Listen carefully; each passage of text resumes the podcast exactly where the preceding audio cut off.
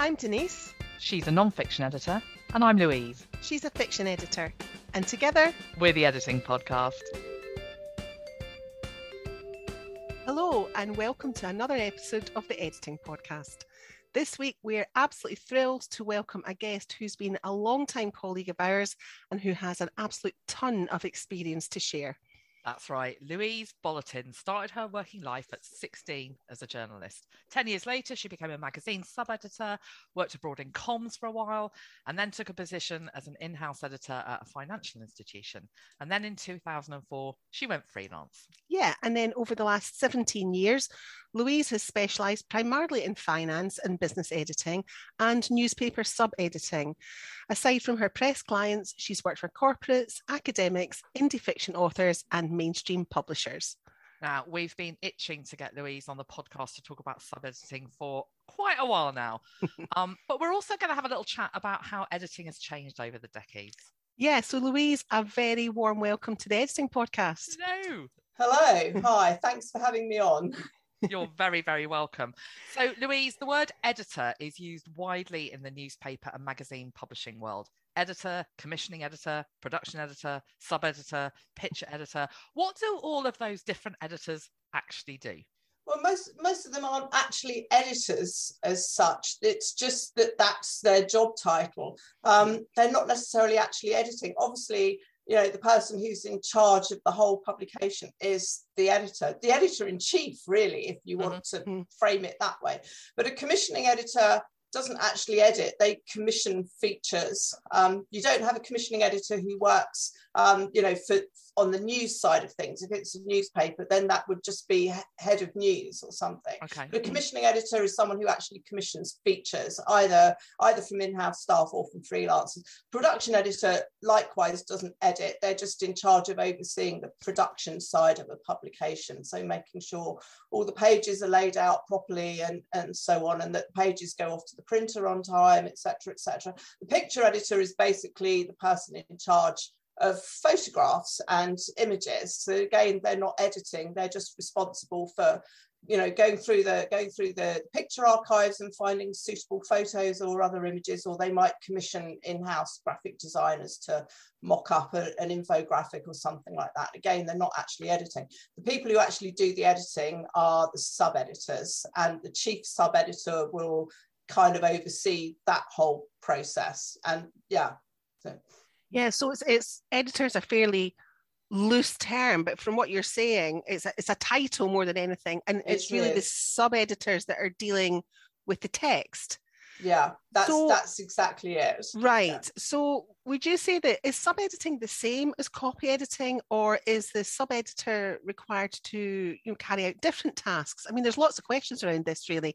Uh, what, what are sort of different bits and pieces that a sub editor would have to tackle? And and obviously the, the big question with news are are the timescales any different yeah, well, a time time scales depends on the kind of publication, and I'll touch on that in a moment. But mm-hmm. I would say sub editing is is there. There is an overlap with copy editing, but it's also incredibly different. If I'm working uh, before the pandemic, I worked on a weekly newspaper as a freelance, and I would go in one day a week to sub edit the paper, um, and I would do absolutely everything. I wouldn't just be editing the text that the reporters had filed, but I would be writing headlines, putting crossheads in, which is subheadings. Um, I would be writing uh, captions for the photographs. You know, those are all things that a copy editor wouldn't do. Mm-hmm. Um, mm. when I'm copy editing for a client, um, I'm really just very focused on the text and I might make some suggestions about would this work as a chapter title, for example. Mm-hmm. Um, but it, I wouldn't I wouldn't interfere at that level. Sub editing is is directly interventionist, and we're kind of kind of the, front line for protecting the copy. Once we have it, it doesn't go back to the journalists who wrote it. Well, it might do in very, very rare circumstances, like big name columnists or something. Yeah. But generally, once a reporter has filed their copy, it comes to the sub editors, and that's it. They've lost control of it at that point. So it is, it is very much, it's an interventionist thing. Mm-hmm. Um, once I have my hands on somebody's news story, that's it. I will do whatever i want to it with, within the framework of how how the newspaper style guide works and so on um, and within the framework of the editor's code of practice um, which is what the newspaper industry has to abide by.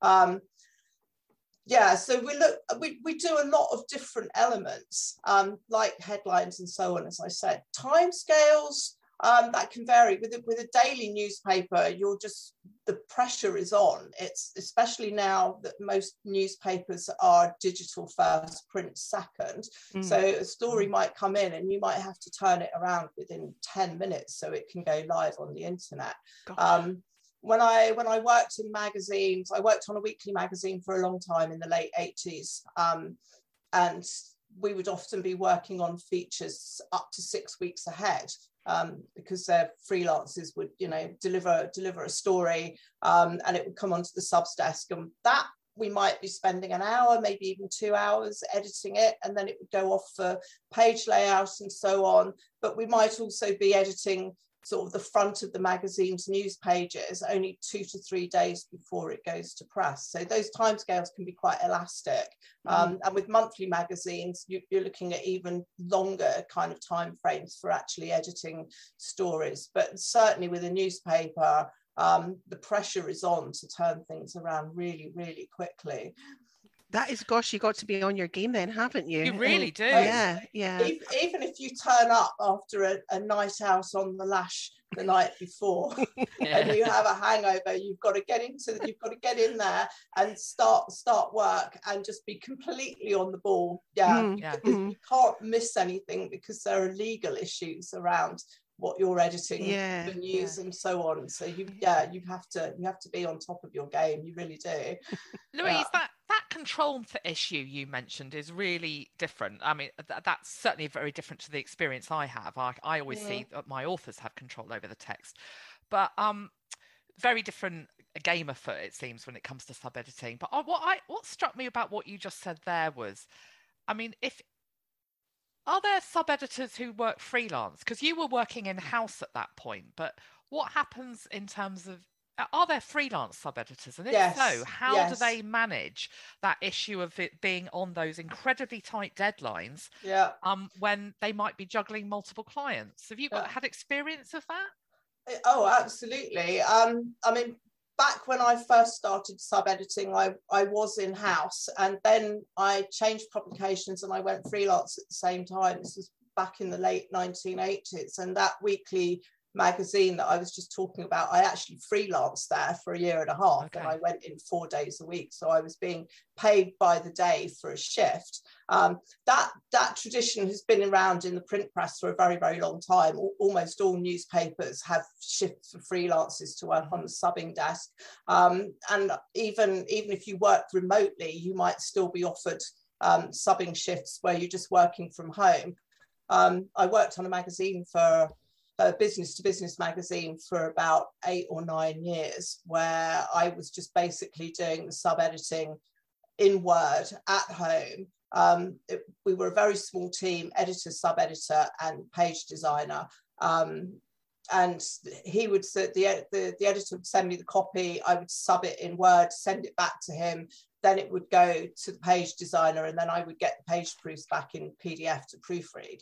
Um, and that kind and I and I might have been working for other publications like that at the same time. So so you were you juggling. Know, it's a, it's it, it's not an uncommon thing for sub editors to work freelance, and I would say it's it's probably increased, if anything, in recent years because so many publications are getting rid of their sub editors. And unfortunately, you can see that when you read the news online these days that things have not been edited well um, and they're just full of errors and typos and things. Yeah. Yeah, I what I find interesting about what you, you were talking about um, earlier, Louise, is this thing about you. Um, once the journalist has handed the text over, it's yours it's and mine. it's so different from the the author editor relationship that, mm-hmm. that, lots of other editors will be familiar with where you're all about you know working with the client and preserving their voice and it's very much more collaborative this sounds very different that you know there's a handoff and and i wonder if that ever if there's ever tension there between journalist and editor about what you do to their text afterwards, or if it's just mm. accepted that that's the way things are? Uh, yeah, they well they can be, particularly if it's like a well a well known journalist. I mean, mm-hmm. uh, I've, I've, i know I've said this before in public, but um, some journalists can get very very precious about what they've written. Um, mm-hmm. And if anyone would like a good example of that, I would say go onto your favourite search engine and type in Giles Coren, who is that's who I was thinking of. That's yeah, who I had in my head. Yeah. well, he famously sent an incredibly rude and sweary and angry missive to the subs desk complaining about about the last the last sentence of his review having been completely ruined um, and in response the um, sub-editors sent a missive back to him saying look this is what we do and we save your ass every week basically yeah. um, but most you know if you're on a if you're on a, like you know a newspaper or even if you're on a magazine and you're just working with like you know not famous journalists they hand the copy over and, and then it is yours. And when I, you know, I've had a career in journalism going back goodness knows how long. And when I file, when I've written and I've filed copy, that's it. It's gone. I've sent it back to the commissioning editor. It's out of my hands. They're going to pass it on to the sub editor. My head is already somewhere else. You know, yeah, what am yeah. I going to write about next? I don't care what's happened once I've filed mm. copy. As a freelance, I'm just thinking, now pay me. I've done my bit. You, yeah. you commissioned me to write something. I've sent it back to you. Now just pay me. I don't care what happens to it down the line. Mm-hmm. Um, so yeah, that you know, for journalists, whether they're staff or in-house, that's that's part of the process. You you write, you hand it back to the commissioning editor, um, and they pass it on to the subs desk, and then it's ours. Um, and we will do what we want to it within within reason, obviously, and within the framework of um, the legalities and within the framework of the house style guide and everything. Um, but it's ours, um, and we can we can kind of do what we want with it. You know, I might decide to chop 500 words out of something because it's mm. flabby, for mm. example. Um, if I was doing that for you know an independent author whose book I had agreed to edit, I would not be doing that at all. I would be sending them suggestions about yeah. you might want to yeah. tighten this chapter etc i wouldn't i wouldn't dare to cut something like that but in journalism it's it's different you have carte blanche to really just go ahead and chop things up and just make make them make them readable make people make your readers want to keep reading because it's more like a line edit it sounds like than a copy it, it edit. is but it's more than that because uh, i'm not just doing the line edit i might be moving whole paragraphs right. around yeah. Like times, structural work yeah the, the number of times i've had a story on on the table from a reporter who's been to last night's council meeting or something and you know they're talking about you know the council discuss this budget or that budget or whatever. And then you get three quarters of the way down of their raw copy, and you suddenly discover that there was the verbal equivalent of a punch up between two councillors. See, that's much more interesting. You know, yeah. it's like, you yeah. know, councillors at war with each other over their social services budget or whatever. Yeah. yeah. Um, so that's the point where I'll go, right, that's actually the most interesting bit of the story. The opening stuff is really dry and dull. We put the punch up stuff at the beginning. That pulls readers in. You write a really, you know, juicy headline to go with that.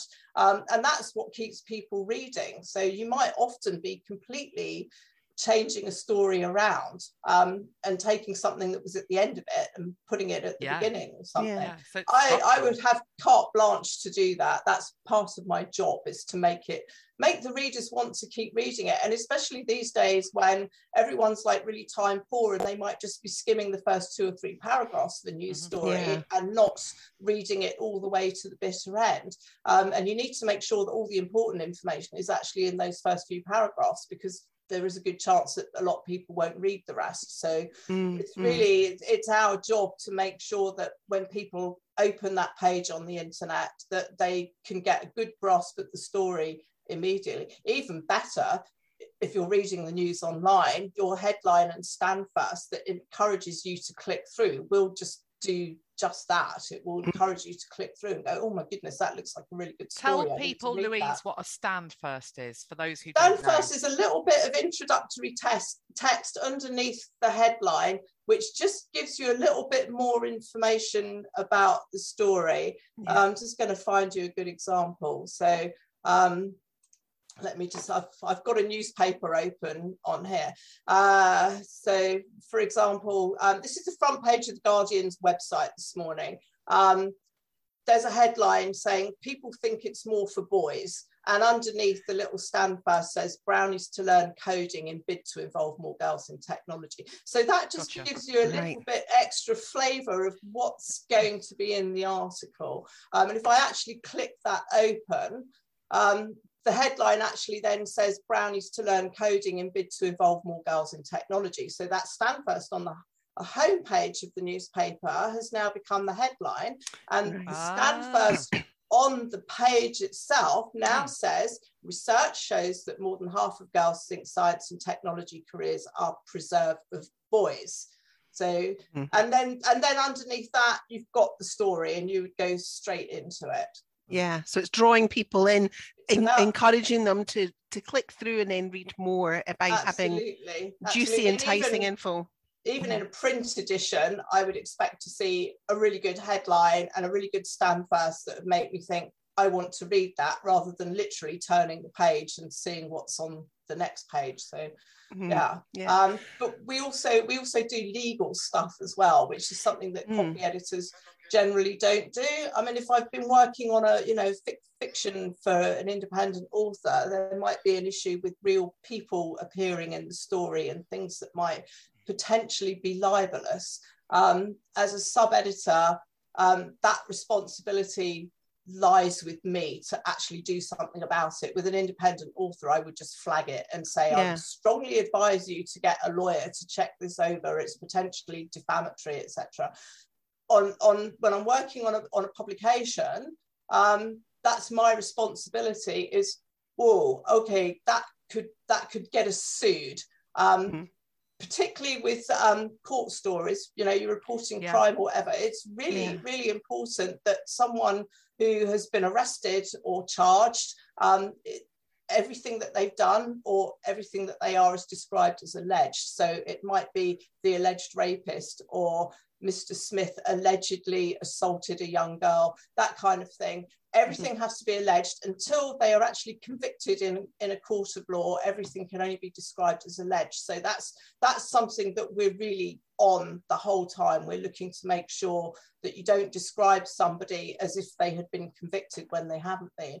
It also applies to other things. Like there are really strict rules around um, reporting things that haven't gone to court and might never go to court. But for example, if a father had assaulted his child um, and was then arrested, you might have a, a, story where you would have to say a man aged 50 was arrested at such and such an address. Um, and it would it might be clear from the, the, rest of the story that the child was at the same address, but you can't say that the person who was arrested at that address is the father, it would be immediately clear to the reader that it was possibly a case of incest or something, you know, mm-hmm. really sensitive, sensitive stuff um, that carries all kinds of, you know, le- legal implications in terms of like, you know, uh, charging people with offences and so on but you can't you can't identify a child that's the thing the, the, rules are there around not identifying a child so in a case like that you've got to be really really careful how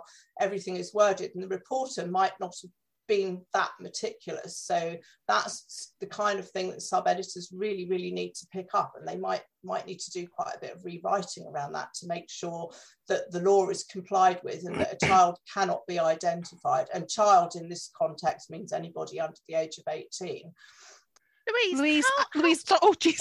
Oh, we both want two, to ask questions. Yeah, I've I've got two questions so around this. I. Uh, oh, right. weird. I wonder if they're the same. Yeah. So my first question is, um, are if if if you were to fall foul of this and you and you let something through that you shouldn't have, are you individually responsible for it, or is it the uh, the newspaper itself? And would, if so, it would, uh, usually be the publication. Right. Uh, there, okay. There's a more of a grey area there if you're freelance and you're actually a writer. Um, right. Um, because, you know, it would go to publication and then if somebody objected, especially if it was somebody litigious like a celebrity or a mm-hmm. businessman, mm-hmm. um, they they might then start a lawsuit, but publication publications generally, but occasionally don't stand by their freelancers. Right. And there have been instances where freelance writers have found themselves cast to the wind by the Uh-huh. publication, going, "Well, Yeah. you wrote it, da da da. It's your problem."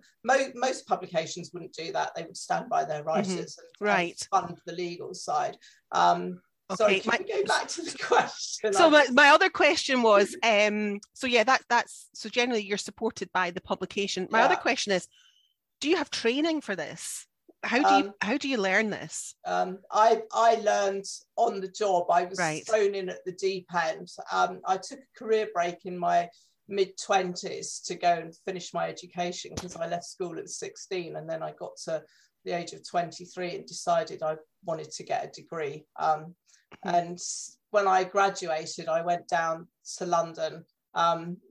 And I was offered a job on a publication. I knew the editor personally, and he said, "Oh, come and work for me." And when I arrived there, I discovered that I wasn't going to be writing; I was going to be sub-editing.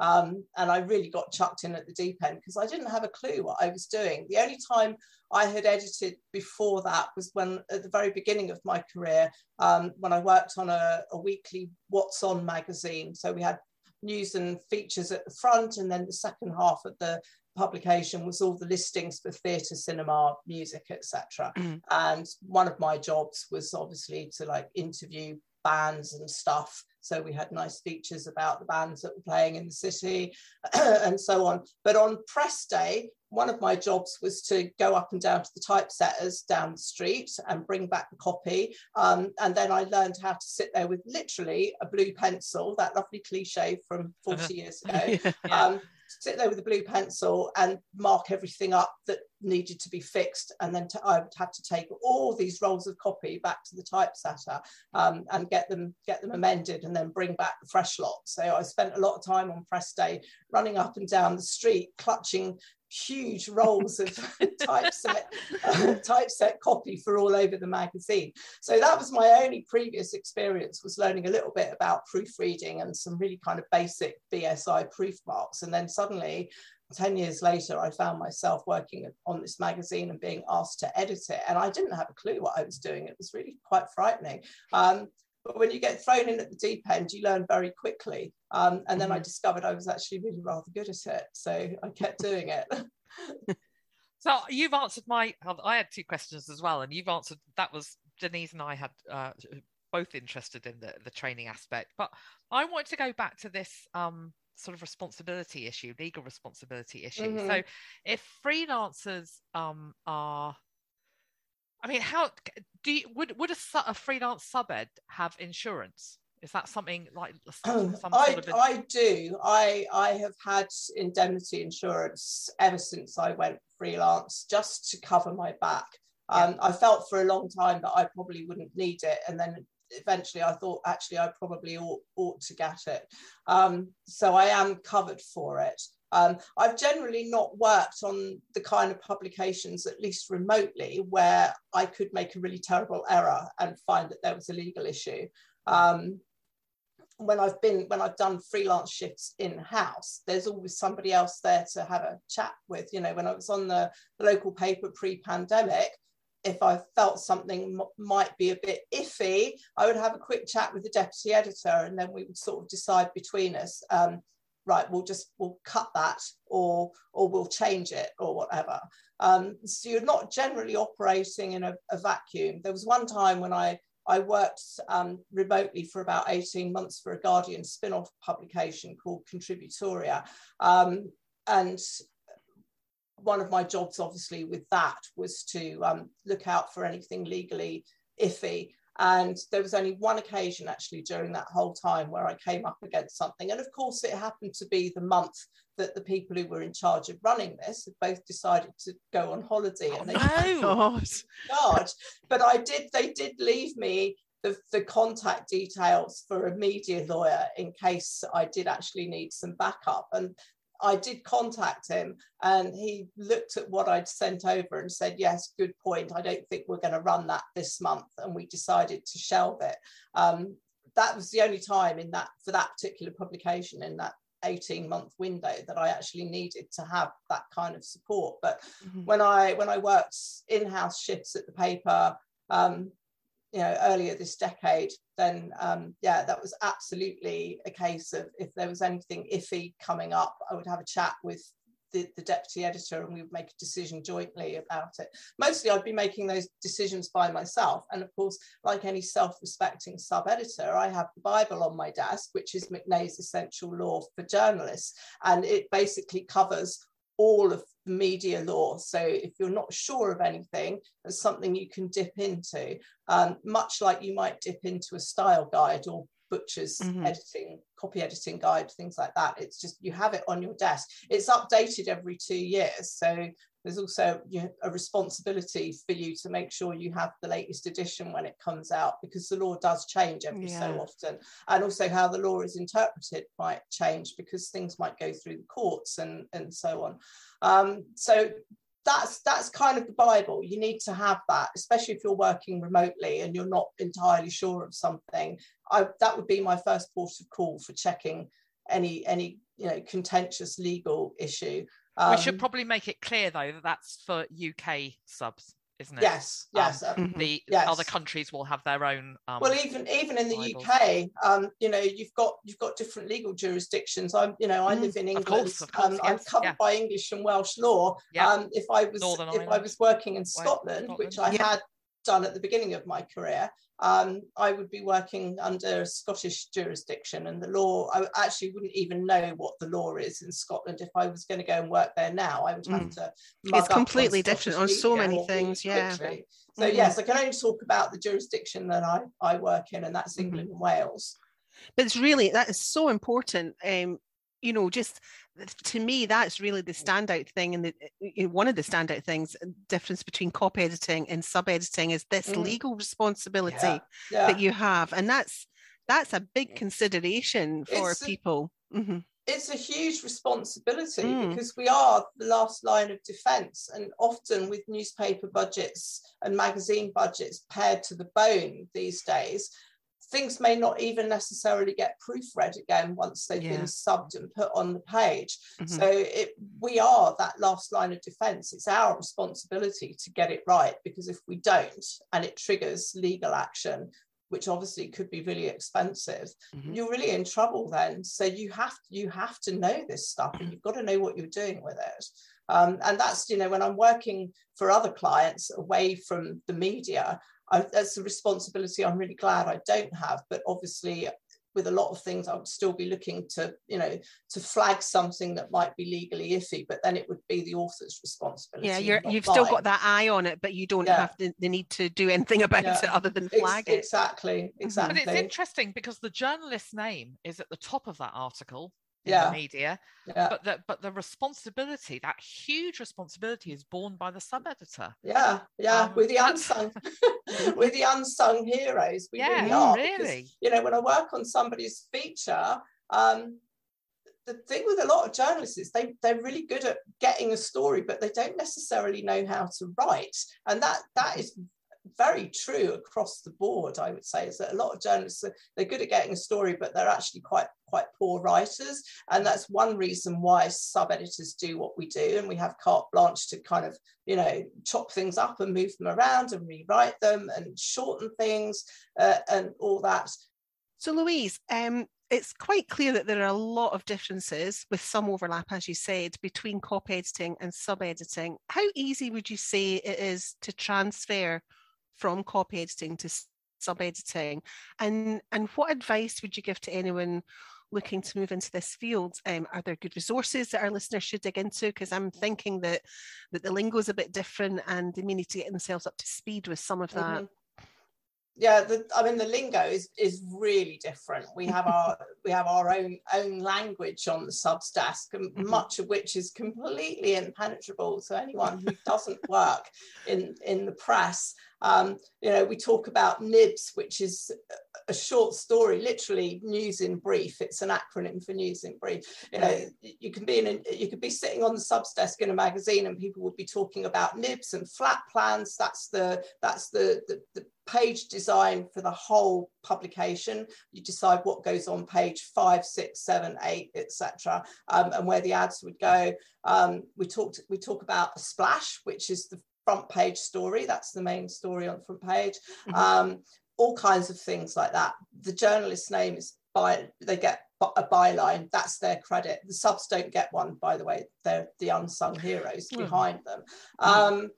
There's all this lingo, and I I grew up with all that um, when I started working, and then sort of 17 years ago when I started freelancing as a copy editor, I was completely baffled by terms that are used in publishing because they're so different. Mm. I didn't know what a solidus was, um, which I right. saw being talked about on the forum for the Chartered Institute of Editing and Proofreading. I was like, what the hell is a solidus? I went away and looked it up. Oh, it's a slash. Okay. there's all these, there's two different lots of jargon. I didn't know what a folio was. Um, right. You know, think really yeah. basic stuff like that. So yeah, if, if you're going to go from copy editing to subbing, I would say get some training. There are some really, really good training courses out there. You can, some of them are online, um, you know, with classroom training over Zoom and, and so on. Um, you could probably you could probably do a good training course for under a thousand pounds. Um, there's also a very very good book that I keep on my desk again, um, sub editing and production for journalists by Tim Holmes. Um, and I have the second edition, which is the most recent one. Um, and again, that's like a little Bible. It's a bit like I would say it's the equivalent of Butcher's copy editing. Right. Um, it's okay. an absolute Bible. It will guide you through a lot of the process on there. It gives lots of really, really good examples of how you would do something as a sub editor on a particular kind of story or whatever. So we can put a link to that in the show notes, Louise, so that people can mm-hmm. can find it if you yeah, along yeah, with McNae's as well. Yeah, yes, um, McNae's as yeah. well. Absolutely. I would say if you're going to go into sub editing, those are the, along with all the usual sort of decent dictionaries and mm-hmm. you know spelling spelling dictionaries and all that kind of stuff. Um, and things like Swan's practical English usage, which are all mm-hmm. just good stuff for editors to have anyway.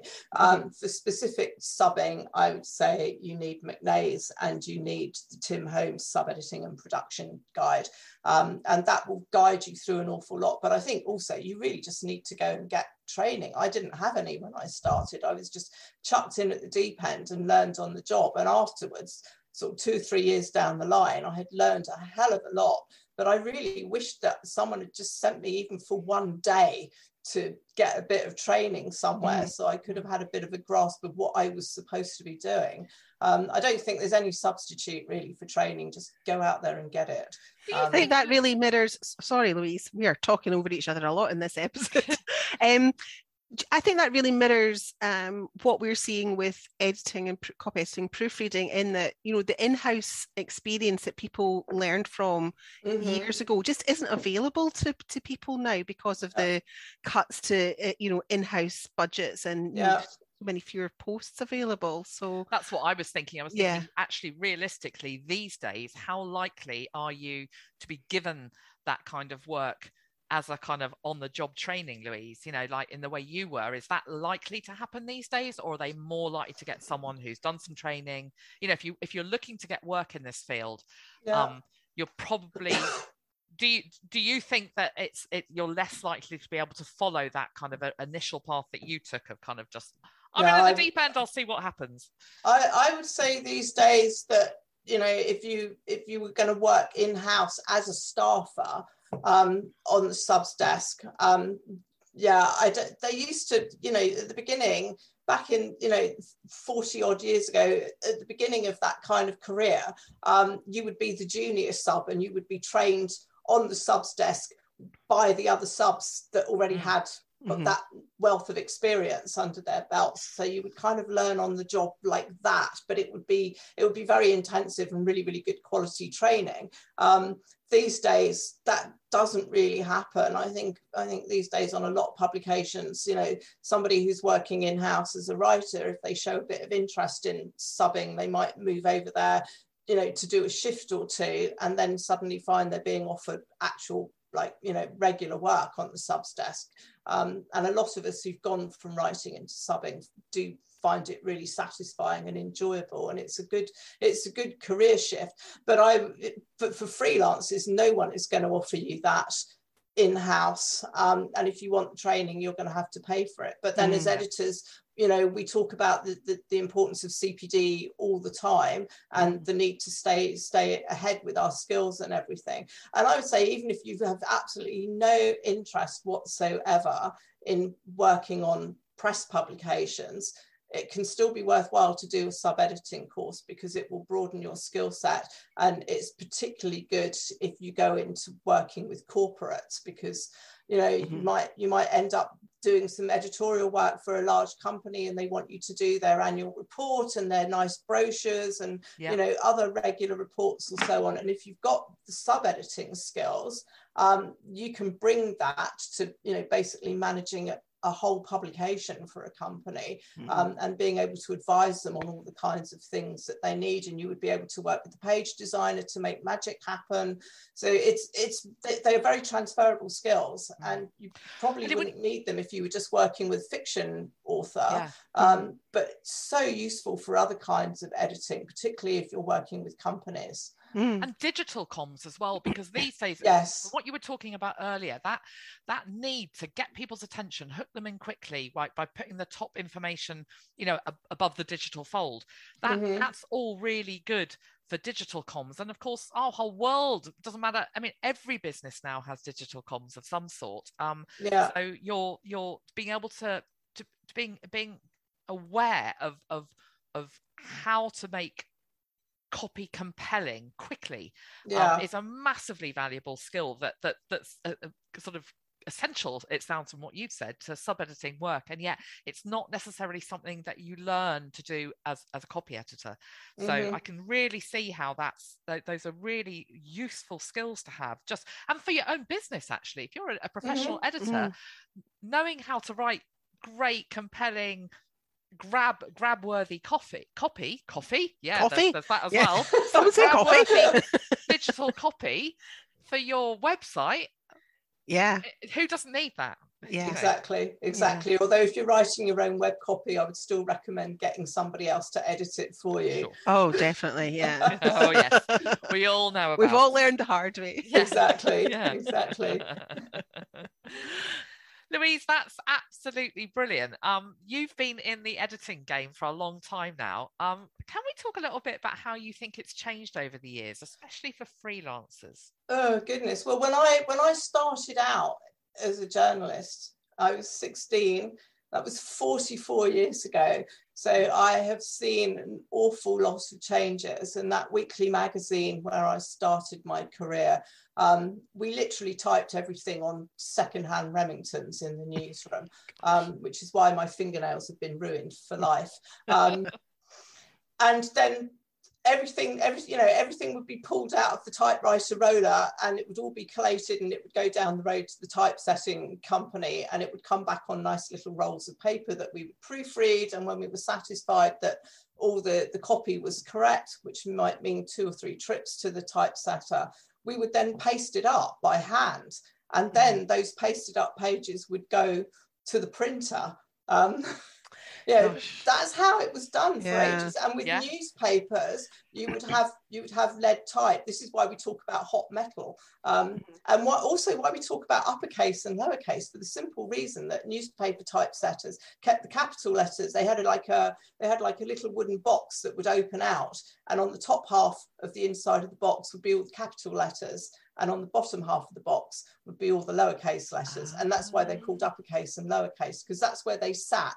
Yeah yeah. yeah physically. Um, but yeah old you know old style newspapers um, everything would be everything would be typeset in hot metal and you and you had to be able to read letters backwards because that's how you would be setting yeah. the pages. That's another skill that you don't actually need anymore.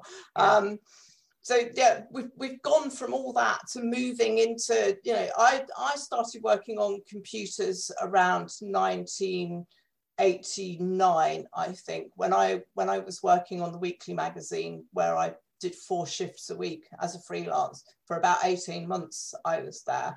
And I was on computers there. We were on Windows 3.1 or something, and so we would, you know, we the articles that were being filed for us would arrive in the system and we would edit them in Word on those computers. We would then print them off and again we would paste everything by hand. But about nine months after i was there they decided that they were going to have us designing the pages as well. And we all had to learn QuarkXPress really quickly. And right. suddenly i went from being a sub editor to being a layout sub editor and not just working on the copy but also making it look really nice on the page as well. Mm. um, and that's a whole other skill set and digital yeah. subs these days will be able to work with software like QuarkXPress or indesign um, things that you know 40 years ago would have been absolutely unthinkable, but they're just completely routine and commonplace now. Um, most publications now use InDesign to lay out their pages. It's, it's, things have changed hugely. Everything, everything is digital now. It's, it's really rare to see anything printed off and checked over and then go back for amending again on a digital system. It just doesn't happen. Did you get a sense, Louise, when, when you started working in sort of the more sort of digital thing using um, Word and using computers, did you get a sense of just how much things did you feel that you were on the cusp of something at that point of how no. things were going to change? Yeah it was just another thing to do was it? Yeah. No it's just the change happens all the time in any industry and it's yeah. like suddenly it's like oh we're not working on remingtons anymore we have to write on a computer. Um, mm-hmm and you just you just learn it and you just mm. run with it you don't really have any choice in, industries move on all the time and not, yeah. not just publishing um, so you just you know change comes in and it might be it might be difficult at first until you get the hang of it um, but you learn it and mm. you know and you do it and then a few years later something else comes in like page layout software like QuarkXPress and you learn that as well and these are all good skills to have though even though i haven't worked on a page in QuarkXPress for probably a couple of decades, knowing how to do it still gives me that extra support in my mm. general skill set because mm. I have the understanding of how that works. Um, so yeah, massive change, massive change. Isn't it um, interesting how though it used to be the case that you know you had people dealing with the text, people dealing with the layout, mm-hmm. people dealing with the this or that, and and mm-hmm. it's all become consolidated so that that you've got much more chance it feels like what you're saying. If you've the more skills you've got the, the more likely you are to be able to break into this because you can say yeah, yeah i can handle that. I can handle that. I know how yeah. a page i know how to i know how to make a page work. Yeah. Visually i, I would as, agree. You, you cannot have too many skills. So even if you've learned something 20 years ago that's now become obsolete um, because of technological changes you still got that experience tucked away yeah. in the back of your mm-hmm. head yeah. and and it still it, it still gives you that broader perspective the downside of all that is when you've got all these different skills and you're working in an industry where everything has been pared back to the bone and you are the one person who is the last line of defense if it fucks up it's on your shoulders. Yeah. Yeah. Yeah. and that's a big, big responsibility, knowing that mm-hmm. you might be the only person you know, and and you fuck it up, um, mm-hmm. and then it, it will come back to you. So it's yeah, it's good to have that broad skill set, but there are the downsides that go with it as well when you're not working with so many other people. Because yeah. you said just now, Louise, you know, there used to be someone who did the pages, someone who designed the stuff and everything. With sub editors today, they might be doing all of that. Yeah.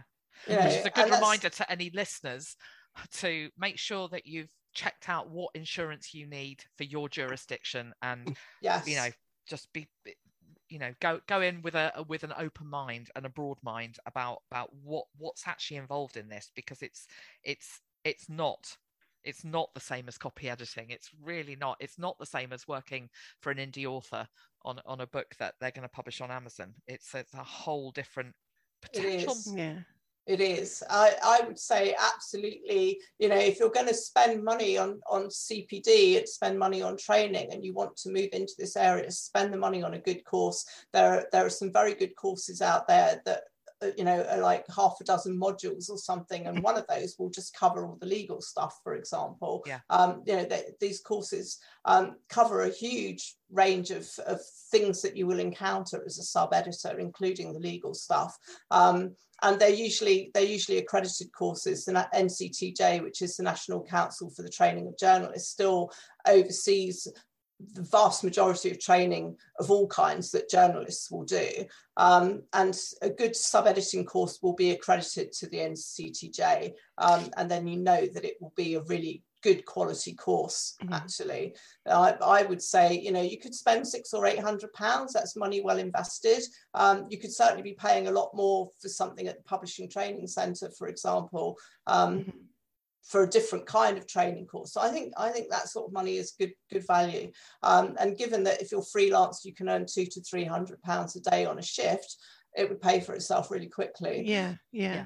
That's a I really good way of thinking of it. yeah, it? and, like it's not about what you spend; it's an investment in what you can earn. Exactly. Your, your, your, yeah, yeah.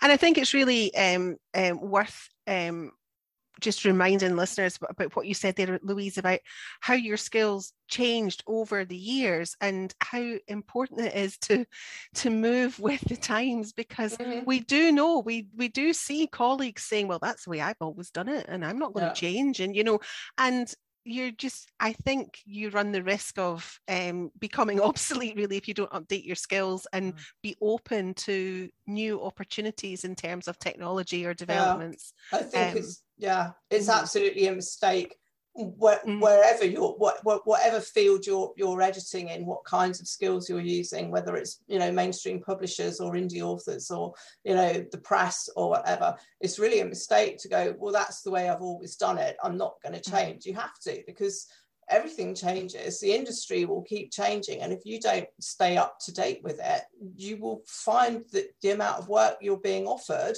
will shrink. Yeah. yeah.